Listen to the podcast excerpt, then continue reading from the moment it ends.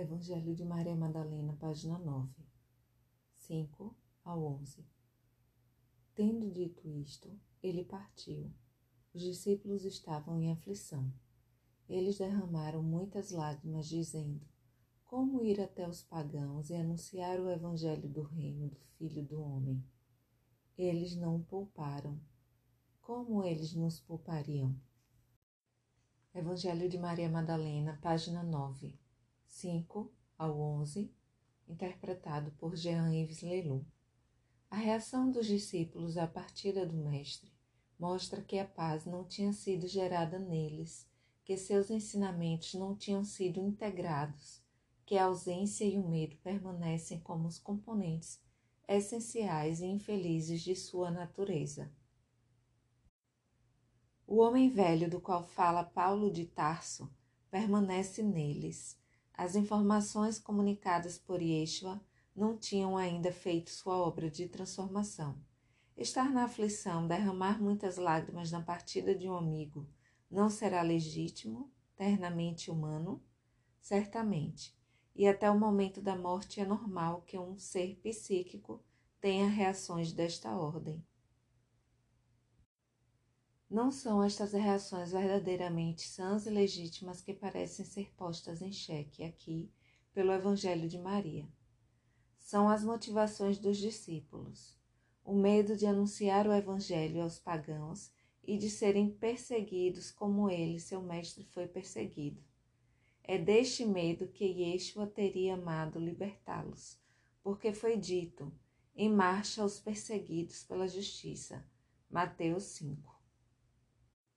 Estas perseguições na ótica pneumática ou espiritual a qual Yeshua quis convidá-los são uma ocasião de crescimento em consciência e em amor. É esta oportunidade que parece escapar aos discípulos e que não escapa àquela que eles terão tendência a considerar como mulher fraca. Miriam de Magdala, que na hora da adversidade já se revelou mais forte que eles, fiel até o fim e capaz de aguentar, não sem sofrer, mas pelo menos sem desesperar a crucificação de seu mestre e amigo. Marcos, Mateus e os outros evangelistas têm cuidado de lembrar esta presença das mulheres no Gólgota quando os homens já tinham fugido. Havia lá numerosas mulheres que olhavam à distância. Aquelas mesmas que tinham seguido Jesus desde a Galileia e o serviam, entre outras, Maria de Magdala, Maria, mãe de Tiago e de José, e a mãe dos filhos de Zebedeu. Mateus 27, 55. Os homens são menos corajosos que as mulheres? Têm eles menos medo de morrer e temem antes o sofrimento? Sem dúvida, isto não é assim tão simples. Entretanto, pode-se notar que ao pé da cruz como a cabeceira daqueles que estão muito doentes, e no nascimento das crianças, os homens e os pais estão geralmente ausentes. Isto não é, sem dúvida, por causa desta covardia da qual por vezes os acusam, mas da dificuldade que tem o espírito masculino, nos dois sexos, em assistir a um sofrimento diante do qual ele é impotente, onde não é preciso fazer ou combater, porque nada há a fazer. Se ainda fosse preciso fazer qualquer coisa, pegar uma arma, levantar uma cadeira, acionar um instrumento, o espírito masculino saberia se mostrar útil e eficaz. O espírito feminino, de novo, nos dois sexos, é sem dúvida mais capaz de aguentar esta impotência e esta inutilidade diante de certos sofrimentos. Mas estar lá, ser testemunha na compaixão e na paciência, restabelece uma outra eficácia e uma outra utilidade, mais próxima certamente do mundo pneumático, do qual o próprio Eixo foi o testemunho.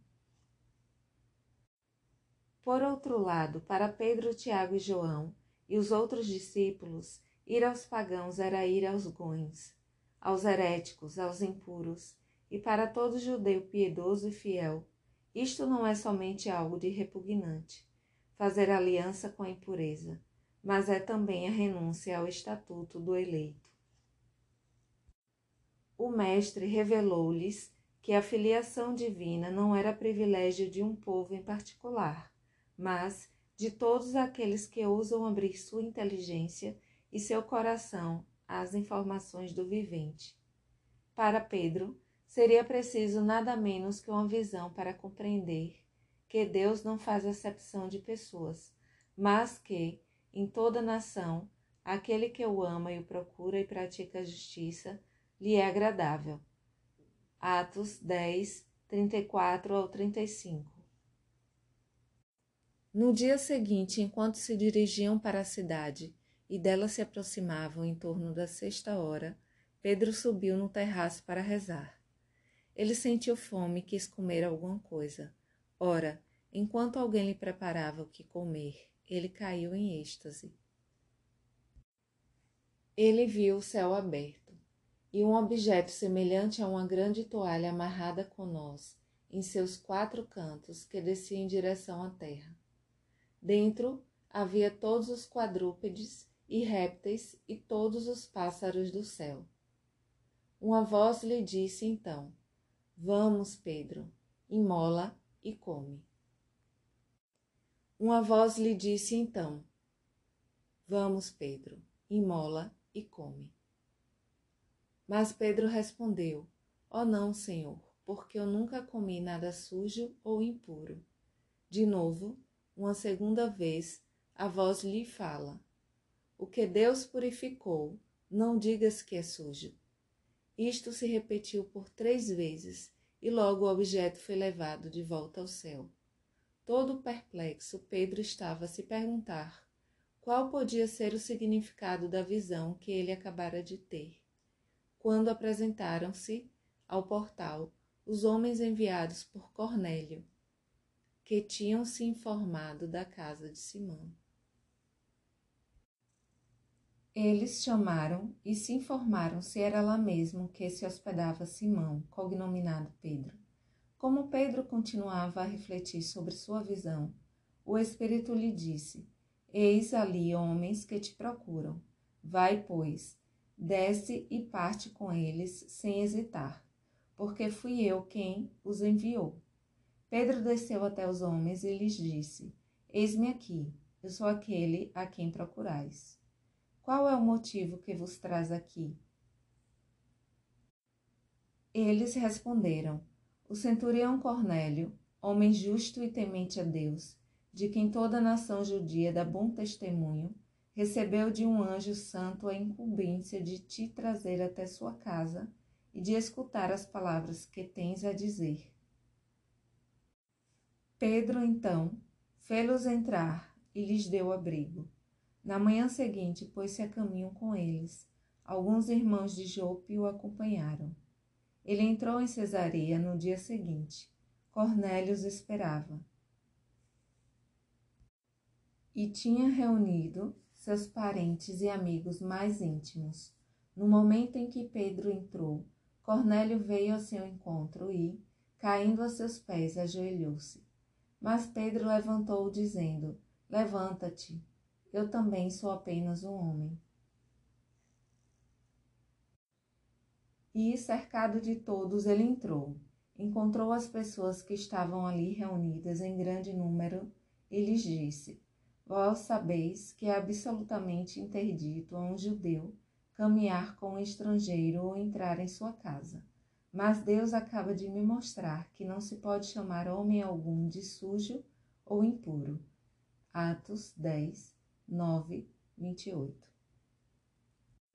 Portanto, Inicialmente, é pedido aos discípulos que ultrapassem esta interdição, que renunciem sua eleição e para um espírito masculino e religioso, isto não deve ter sido fácil. A este propósito, o termo eleição deve ser bem compreendido, senão, após ter falado de povo eleito para os judeus.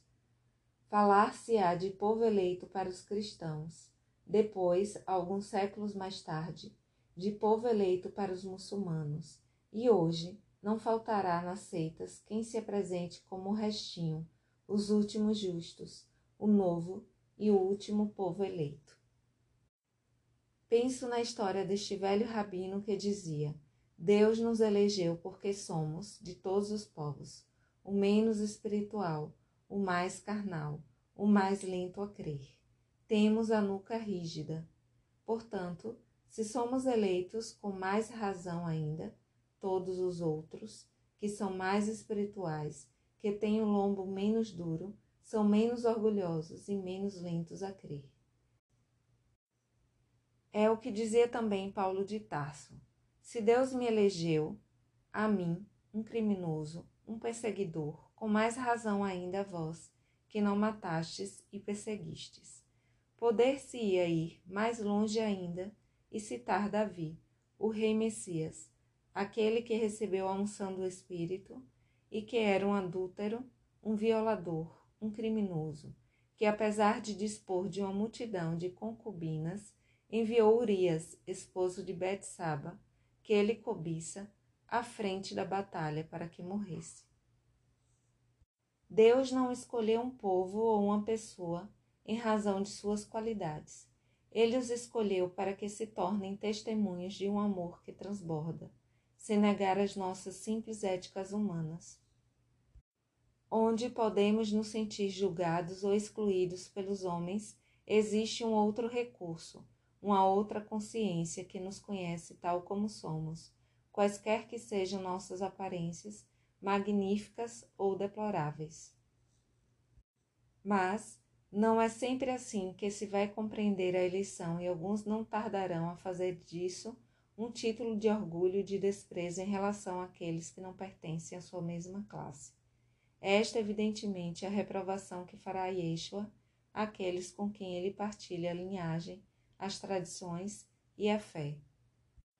Do mesmo modo como ele eterno, para com aqueles a que a sociedade judaica chama pecadores, do mesmo modo é impiedoso com aqueles que se tomam por justos.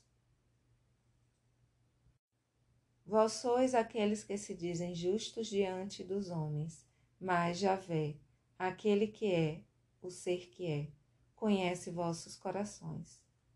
O que é exaltado aos olhos dos homens pode ser objeto de desprezo na presença de Javé. O ser que é, aquele que é. Lucas 16, 15.